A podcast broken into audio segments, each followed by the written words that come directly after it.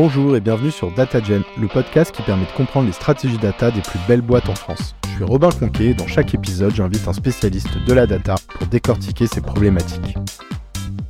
D'après le Gartner, il y a cinq piliers autour, de, autour du DataOps. Il y a l'orchestration, il y a l'observabilité, il y a la gestion des environnements, il y a la gestion, l'automatisation du déploiement et il y a toute la partie test. Après, pour le dire moi avec mes mots, j'aime bien faire le parallèle avec le DevOps. Il y a deux extrêmes. On a un premier extrême où finalement, il y a assez de solutions open source aujourd'hui qui existent pour dire, bah, moi, je veux vraiment monter ma propre solution. Si je vais à l'autre extrême, bah, ça va être une solution clé en main avec tous les éléments qui sont dedans. J'ai donné deux extrêmes, ça veut dire qu'il y a tout un panel de variations entre les deux. Tout ça, c'est des questions qu'il va falloir se poser et faire les bons choix. Vous avez beaucoup de concurrents. Est-ce que un acteur comme Airflow, qui prend pas mal de place sur cette brique orchestration sur le marché, déjà est un de vos concurrents directs Est-ce qu'on pourrait considérer qu'Airflow, du coup, aussi un outil de data ops? Merci à notre partenaire du jour qui permet au podcast de rester gratuit. Jeudi 7 décembre aura lieu la matinale data et IA organisée par Business et Décision, le cabinet de conseil et services spécialisé sur la data et l'IA du groupe Orange Business. Cette année, l'événement se concentre sur les IA génératives. Des Chief Data and AI Officers et des experts de Business et Décision, Microsoft, Dataiku, Snowflake et plein d'autres partageront des retours d'expérience, des démonstrations et des bonnes pratiques. Quels sont les cas d'usage clés? Quelles technologies utiliser? Quelle gouvernance mettre en place? Comment acculturer ses collaborateurs? Bref, c'est le rendez-vous de cette fin d'année sur la data et l'IA. Alors rendez-vous le 7 décembre au pavillon Dauphine pour répondre à toutes ces questions lors d'un petit déjeuner, d'atelier et d'un cocktail déjeunatoire. Je vous mets le lien pour vous inscrire en description. Aujourd'hui, je reçois Laurent qui est VP Engineering chez Sagi, une startup qui édite un logiciel data qui permet de mettre en place une approche data ops. Ils ont levé plus de 30 millions d'euros et ont déjà pas mal de beaux clients tels que Matmut, l'industriel Acom ou encore le ministère des Armées. Donc aujourd'hui, Laurent va nous faire une petite masterclass sur la mise en place d'une approche Data Ops. On va parler de ce qu'est le Data Ops, comprendre dans quelle situation on en a besoin, comment ça se met en place et aussi quel est le rôle d'un outil DataOps dans tout ça. Hello Laurent, ça va? Salut Robin, merci de me recevoir, ça va très bien et toi? Super, bah écoute, c'est un grand plaisir de t'avoir sur le podcast. Est-ce que tu peux te présenter et nous raconter aussi comment tu t'es retrouvé VP Engineering chez Sagi pour commencer s'il te plaît? Alors pour donner un peu quelques éléments, moi ça fait bientôt 15 ans que je travaille, j'ai un background d'ingénieur informatique. J'ai commencé assez classiquement pour l'époque à travailler, donc euh, plutôt en SS2I, à enchaîner quelques missions longues chez Orange France, chez Orange Business Services, donc sur DSI, sur de l'e-commerce. Donc l'e-commerce, ça a été un peu la première expérience où forcément, bah, c'est un domaine qui est très data-driven, où euh, on se pose des questions par rapport à ce qui se passe, sur euh, bah, comment optimiser. Euh, donc d'une première un peu, un peu de data. J'ai enchaîné ensuite chez SFR Business Team, donc là plutôt sur la partie cloud computing B2B donc toutes les offres infrastructure as a service, software as a service, où j'ai rencontré quelqu'un qui a été pour moi un, mentor et que j'ai suivi les quasi dix années suivantes. Puis j'ai enchaîné en 2015 chez Fujitsu. Chez Fujitsu, différents projets, pas mal justement autour de l'intelligence artificielle, puisque dans le cadre d'un projet d'investissement auquel j'ai participé, on a pu mettre en place un centre d'excellence en IA basé en France, dont j'ai pris la co-direction justement euh, aux côtés d'Axel Luméry, donc la personne dont je parlais tout à l'heure. Et en 2022, j'ai senti que c'était le moment bah, justement de ne plus me cacher forcément en termes de responsabilité. Donc j'ai voulu évoluer et c'est comme ça que j'ai atterri chez Sagi en tant que VP Engineering, où j'ai pris la responsabilité des équipes de développement et des équipes SRE. Avant qu'on rentre dans le détail, est-ce que tu peux nous expliquer ce qu'est le DataOps en deux mots? Je vais reprendre quelques éléments du Gartner parce que c'est des éléments qu'on va retrouver chez les clients, chez qui le Gartner fait assez fois sur pas mal de sujets. Euh, pour faire simple, le DataOps, c'est un ensemble de pratiques qui vont viser à améliorer tout ce qui va être la communication, le déploiement, l'intégration, l'automatisation entre euh, des producteurs de données et des consommateurs de données. Alors moi, j'aime bien voir le producteur et le consommateur de données comme autant l'aspect technique, c'est-à-dire des applications, des outils, mais aussi les gens qui sont derrière. D'accord? C'est-à-dire les gens qui vont générer la donnée, comme les gens qui, à l'autre bout du process, vont aller utiliser des dashboards, vont aller prendre des décisions par rapport à ces données. Donc, je vois ça vraiment comme un tout. D'après le Gartner, il y a cinq piliers, d'accord, autour, autour du DataOps. Il y a l'orchestration, qu'on va, on va en parler un peu tout à l'heure. Il y a l'observabilité. Il y a la gestion des environnements. Il y a la gestion, l'automatisation du déploiement et il y a toute la partie test. Après, pour le dire moi avec mes mots, j'aime bien faire le parallèle avec le DevOps. D'accord? C'est-à-dire que tous les projets data, enfin, ça fait quand même des années avant qu'on parle d'IA, avant qu'on parle de data analytics, que les projets data existent. Je vais faire le parallèle avec le DevOps. Il y avait du développement, il y avait des opérations bien avant le DevOps. Et le but du DevOps, ça a été vraiment de fluidifier bah, le passage du développement à la production des opérations. Le, le DataOps, pour moi, c'est exactement ça. Le but, c'est de fluidifier le passage bah, de ces projets de développement à l'utilisation, au passage en production de ces projets. Et le passage en production, c'est vrai que c'est un terme qui n'est pas forcément évident à définir, mais c'est en général, c'est qu'au début, les développeurs, que ce soit en data ou ailleurs, vont souvent développer en environnement de test. Donc c'est dans un endroit où voilà, ça peut rien casser parce que c'est juste euh, en test. Et une fois que le code entre guillemets est prêt, qu'ils sont sur un, on va le pousser en production. Et là, ça veut dire que vraiment, pas, le logiciel ou la fonctionnalité qui était euh, jusque-là en test va être complètement en production. Donc c'est-à-dire que le produit aura changé. Euh, Tout à fait.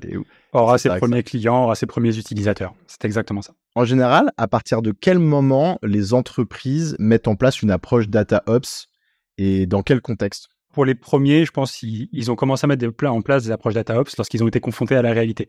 C'est-à-dire justement ce moment où on dit bah là, on a quelque chose et on a de la valeur à apporter. Et maintenant, il faut le passer en production. Et on se rend compte que le passer en production, si on n'a pas en place un, ensemble de pratiques, un ensemble d'outillages, de bibliothèques de développement, etc., qui sont très, data, les choses commencent un petit peu à patiner, puisque bah, ça veut dire qu'il y a toute cette montée, tout ce passage à faire pour que les ops soient entièrement autonomes et à même de gérer ce qu'on va mettre en, pratique. Donc ça, c'est vraiment un des premiers points où, en général, on commence à se dire, OK, comment on fait pour faciliter un peu cette transition? Il y a un deuxième point qu'on voit pour des boîtes un petit peu plus matures, elles se rendent compte que, OK, j'ai mes projets, mais comment je fais pour être plus efficace? Comment je fais finalement pour que ces projets arrivent plus vite, plus tôt, avec une meilleure qualité? Donc là, pareil, elles vont se poser des questions sur bah, qu'est-ce que je peux mettre en place en termes de pratique, en termes d'outillage pour faciliter ça. Après, il y a vraiment un sujet maturité. Je vais prendre encore le parallèle avec le DevOps. Quasiment toutes les pratiques qu'on a aujourd'hui en développement qui sont industrielles et qu'on va retrouver dans à peu près n'importe quelle équipe de développement, si on se remet 15 ans en arrière, 20 ans en arrière, c'était des pratiques qui étaient ultra avancées, voire qui n'existaient pas. Donc tout ce qui est en train de se mettre en place en ce moment sur la partie DataOps, bah pareil, les boîtes qui ont commencé à vraiment faire des projets data un peu solides il y a 5 ans, elles ont mis en place des choses au fil de l'eau qui aujourd'hui, en fait, une équipe qui démarrait va mettre assez naturellement en place dès le départ, et une équipe qui démarrerait demain bah, aura encore quelque chose de plus avancé à mettre en place dès son démarrage. Oui, parce qu'elle se sera aussi inspirée de ce qui se fait déjà sur l'écosystème et l'écosystème évolue. On va rentrer encore un poil plus dans le vif du sujet euh, maintenant. Comment tu mets en place une approche data ops? Je ne sais pas s'il y a des grandes briques ou des grandes phases. Peut-être on peut reprendre les piliers que tu as évoqués au début du Gartner. Je te laisse décider. Premier point, c'est que quand on parle de bonnes pratiques, à chaque fois qu'il y a des bonnes pratiques, il y a aussi des outils qui sont en dessous, d'accord, qui vont les porter. Si je reprends un peu les sacs piliers, effectivement, on va retrouver un ensemble d'outils, pas sans forcément mettre de solutions particulières, mais on va retrouver en tout cas un peu des, choses obligatoires à faire pour apporter vraiment de la fiabilité. Si je prends la gestion des environnements, par exemple, il y a deux choses qu'on va pouvoir mettre derrière ça. Il y a déjà l'environnement pour le data practitioner, que ce soit data engineer, data scientist, etc. C'est comment je fais pour qu'il ait finalement tout l'outillage nécessaire quel que soit le stade du projet sur lequel il travaille, quel que soit l'état de maturité. Donc, ça soit en termes d'environnement de développement, que ce soit en termes euh, d'outils de, test et de validation, comment on lui fournit tout ça? Quand on parlait de mise en production, bah, l'observabilité, tu ne mets pas en production sans avoir un minimum de choses derrière pour s'assurer que tout se passe. Tu vois, comment on fait ça? Je te citais comme pilier l'automatisation du déploiement. Je refais le parallèle avec le, DevOps. You, develop it, you run it. OK? Comment je fais pour passer ça en prod sans devoir solliciter sans arrêt les équipes IT, les équipes Ops? Par exemple, certains modèles de machine learning, on connaît des entreprises qui vont les mettre à jour une ou deux fois par jour. C'est impensable d'imaginer solliciter les équipes IT pour faire deux mises en prod par jour, chaque jour de l'année. Donc, comment on fait pour automatiser ça? On parlait des tests, bah pareil, c'est un ensemble de tests, d'éléments, encore une fois, comme pour le DevOps. Je dis bah, comment je mets en place des tests automatisés, comment je mets en place des cycles de validation sur l'intégralité de mon développement. Et enfin, je termine bah, l'orchestration.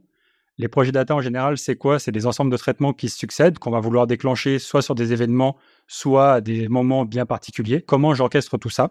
Et finalement, c'est un peu le cœur de ce qui va être en prod, c'est cette partie orchestration. Ok, c'est super intéressant. Et donc, en fait, une approche de quelqu'un qui se dit, OK, je veux mettre en place du DataOps, en fait, il peut partir de ce framework, donc de ces cinq piliers que tu as évoqués, hein, orchestration, observabilité, la gestion des environnements, le déploiement euh, de manière automatisée en production et enfin euh, l'automatisation de la mise en place des tests. Et à chaque fois, tu peux imaginer euh, venir mettre en place du coup un certain nombre d'actions, un outil, comme tu dis souvent, parce qu'effectivement on est dans un milieu technique, et probablement bah, un rôle en face. Et tu dis souvent, on va retrouver les mêmes rôles que ceux qui existent déjà, des data engineers ou des data scientists en fonction des éléments qui vont pouvoir se partager les, tâches sur chacun de ces piliers. Du coup, on rentrera peut-être euh, un peu plus dans, le détail d'un ou deux piliers avec une illustration euh, par la suite. Est-ce qu'il y a des bonnes pratiques que tu peux partager qui sont liées justement au, au DataOps et à la mise en place d'une approche DataOps C'est comme à chaque fois qu'on parle d'outillage, il y a deux extrêmes. On a un premier extrême où finalement, il y a assez de solutions open source aujourd'hui qui existent pour dire, bah, moi, je veux vraiment monter ma propre solution. Donc, je vais aller m'appuyer sur un orchestrateur, sur des éléments de monitoring, d'observabilité. Je vais aller m'appuyer sur des éléments d'automatisation, de, workflow, etc. pour aller monter tout ça. L'avantage, c'est qu'on va avoir une solution qui est vraiment 100% euh, adaptée, 100% custom à, finalement à ce qu'on fait. L'inconvénient, forcément, c'est que bah, tout ça, ça a un coût en termes de mise en place, en termes de gestion. Donc, il y a un TCO qui n'est pas forcément anecdotique. TCO, tu peux le. Bien sûr, c'est Total Cost of Ownership, donc c'est le coût complet qui va être associé à la, vie d'une solution. Donc, coût complet, ça va être en termes de, de licence quand il y en a, c'est pas forcément le cas sur l'open source, en termes de hosting, en termes des équipes qui vont travailler derrière, en termes des développeurs qui vont les mettre de la glue. Je vais donner un exemple entre différents composants. Je vais prendre un exemple bête. On prend deux éléments qui sont en version 1 euh, et 2, par exemple, et qui vont communiquer ensemble par des API. Peut-être que la version 3 va changer ces API, et ça veut dire qu'il va falloir adapter bah, le, développement qui marche entre les deux pour que la communication perdure malgré les montées de version. C'est un exemple bête, ça rentre dans ce coût total qui va derrière les solutions. Et donc, il faut anticiper, en fait, quand tu passer une solution, un peu le mode run à long terme. Exactement. La vie de cette solution. Si je vais à l'autre extrême, bah, ça va être une solution clé en main avec tous les éléments qui sont dedans, la totalité je pense que forcément, on perd un petit peu en flexibilité parce qu'on va avoir plus tendance à vouloir s'intégrer dans le cadre de cet outil. J'ai aussi tendance à penser qu'il n'y a pas un outil qui fait tout bien. Et j'ai donné deux extrêmes, ça veut dire qu'il y a tout un panel de variations entre les deux, d'outils qui feraient peut-être un peu moins de choses qu'on va intégrer avec d'autres éléments et qu'on va devoir intégrer en, propre en tant qu'entreprise. Donc tout ça, là je suis rentré un peu plus deep dans à quoi ça ressemble, mais en fait tout ça c'est des questions qu'il va falloir se poser et faire les bons choix. Et quand je dis les bons choix, c'est pas qu'il y a un bon choix dans l'absolu, c'est qu'il y a un bon choix pour l'entreprise par rapport à là où elle en est, par rapport à là où elle veut aller. C'est la capacité à s'intégrer au SI existant, ça va être la capacité à fitter à des process de développement, de qualité, de validation qui sont existants. Ça va être forcément le lien avec les autres pratiques autour de la donnée qui sont là, les data practitioners, les data analysts également que que j'ai pas encore cités. Ça va être tous les outils de data governance qui sont peut-être déjà mis en place dans l'entreprise, de data catalogue. Comment on fait tout ça cohabiter et comment on fait tout ça finalement aller dans un même sens? Donc c'est vraiment un point où je dirais c'est presque le point auquel il faut faire attention. L'idée c'est de se dire ok dans mon contexte actuel si je prends chaque pilier quels sont les piliers sur lesquels je suis peut-être plus ou moins en retard, sur lesquels j'ai un problème en particulier, sur lesquels j'ai une dépendance particulière avec l'IT, etc.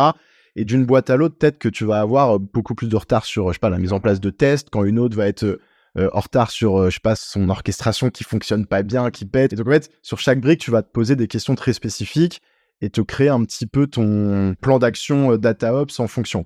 Et donc, vous, chez Sagi, vous vous définissez comme un outil de DataOps. Tu peux nous en dire un peu plus sur la solution que vous proposez? Concrètement, moi j'aime bien dire que dans Sagi, il y a vraiment deux gros éléments. On a un Data Application Manager qui va apporter en fait la capacité aux utilisateurs de déployer des applications.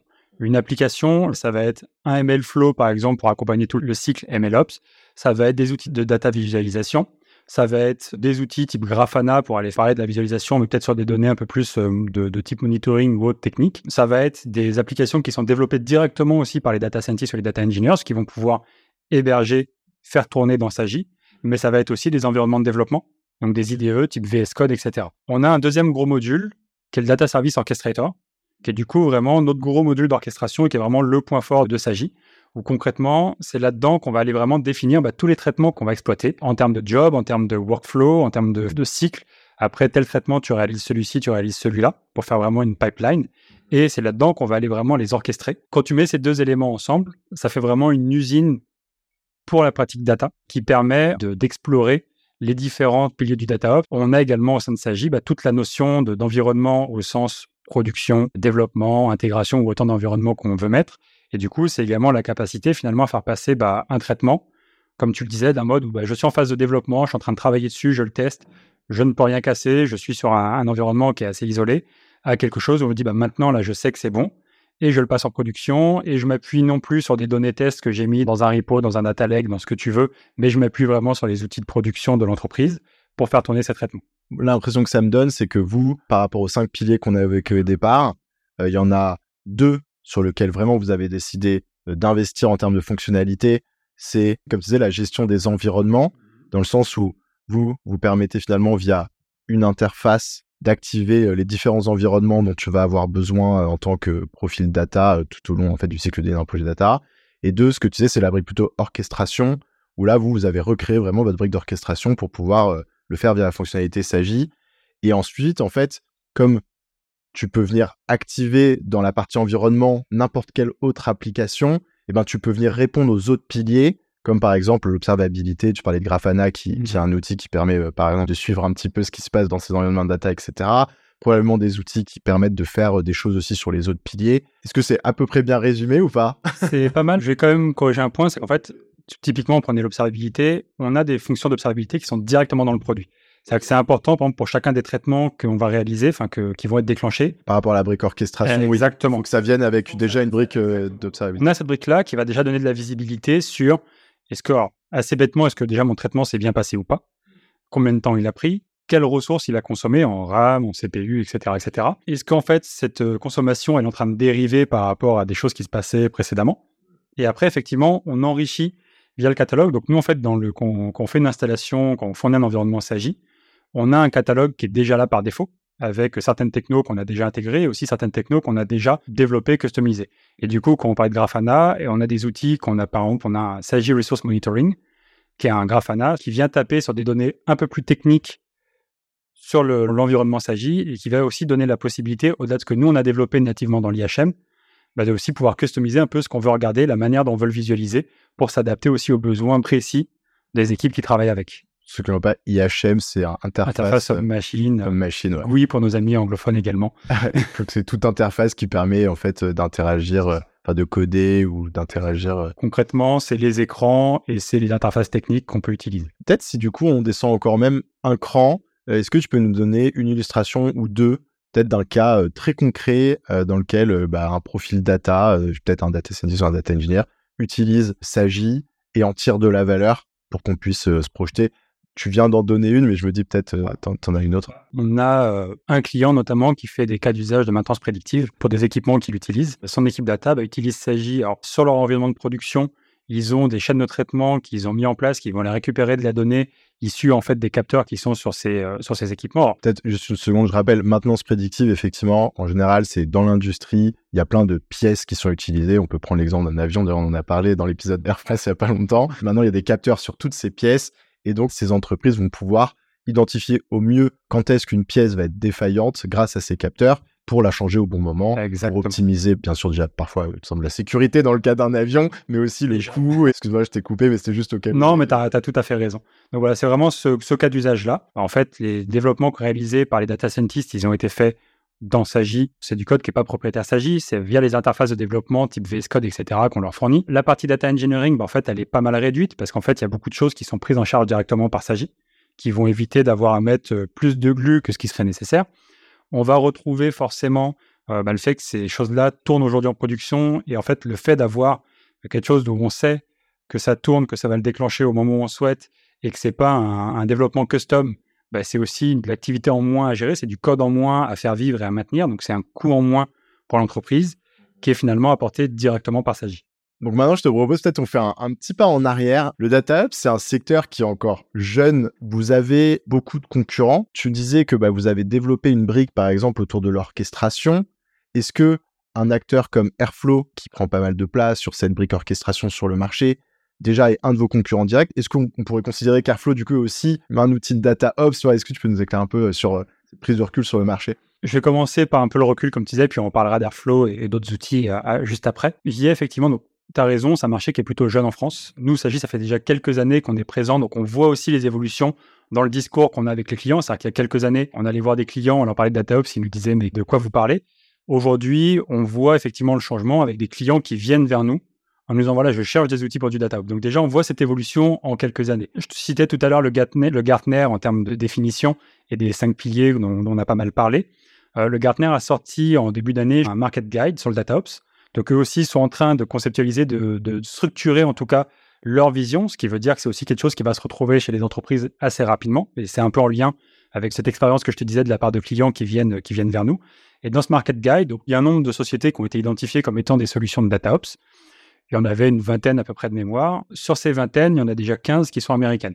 Donc on voit déjà, tu parlais du marché français, effectivement, il y a déjà une différence de maturité entre la France et comme souvent euh, le marché américain. Les cinq autres, c'est cinq Européens, un seul Français, c'est Sagi. Donc ça donne effectivement l'état, c'est-à-dire qu'il y a un marché, il y a une concurrence qui s'établit, il y a aussi des gens euh, qui sont présents sur différents points, peut-être sur un seul pilier, et qui voient assez naturellement aussi une extension à apporter sur les autres piliers. Donc c'est quelque chose qui va continuer d'évoluer, mais sur lequel on est effectivement bien présent, sur lequel nous, on a eu la, chance euh, de, déjà pas mal travailler ces dernières années. Tu citais Airflow, je vais reprendre ce que je disais tout à l'heure en termes de construction de solutions. Donc effectivement, Airflow, c'est pas un concurrent, il y a effectivement un recouvrement entre ce que nous on fait et ce que Airflow propose, parce que c'est on a une brique d'orchestration, c'est un pur orchestrateur, mais on fait bien plus puisqu'on apporte l'observabilité, on apporte via la gestion des apps bah, toute cette gestion des environnements de travail, toute cette gestion bah, du cycle de vie du développement jusqu'à la production, etc. Donc on a un scope qui est beaucoup plus large.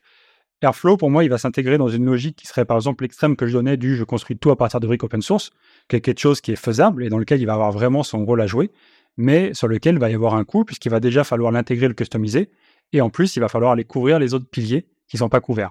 Après, à l'inverse, forcément avec Airflow en tant qu'orchestrateur, comme on va prendre une main beaucoup plus technique, beaucoup plus profonde, on va aussi pouvoir customiser beaucoup plus que ce qu'on ferait avec d'autres outils comme Sagi.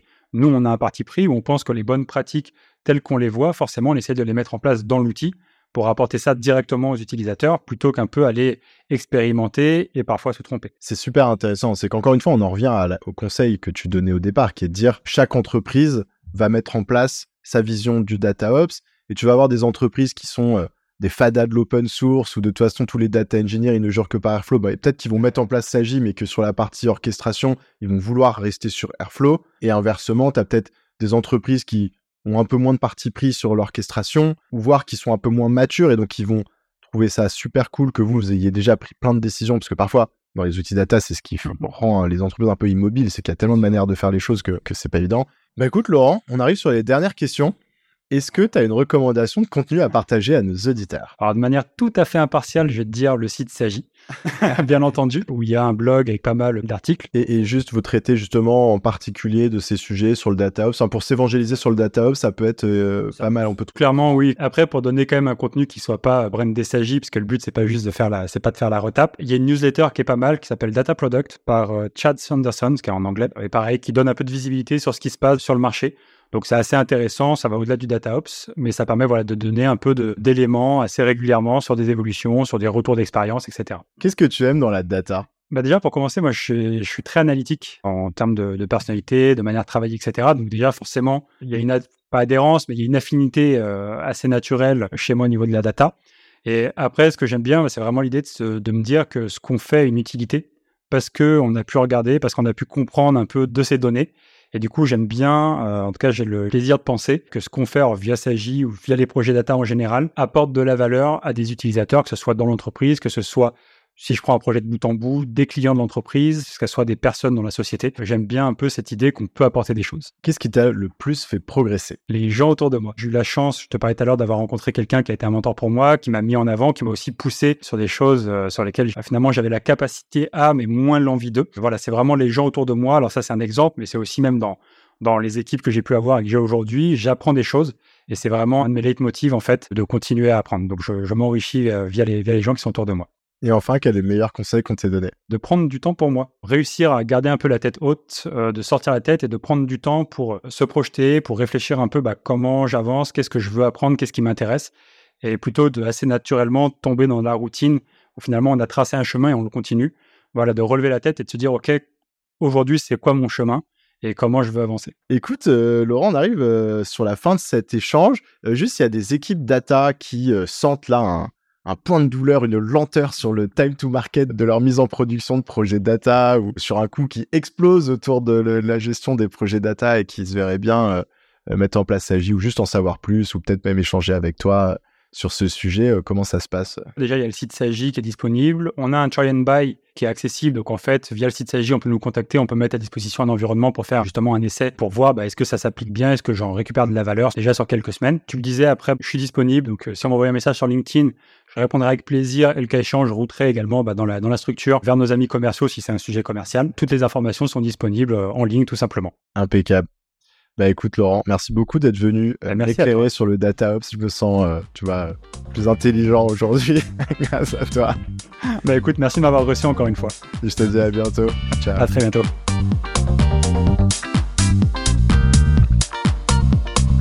Petite news, DataGen est maintenant disponible en format vidéo sur YouTube. Je vous mets le lien en description si vous souhaitez y jeter un coup d'œil.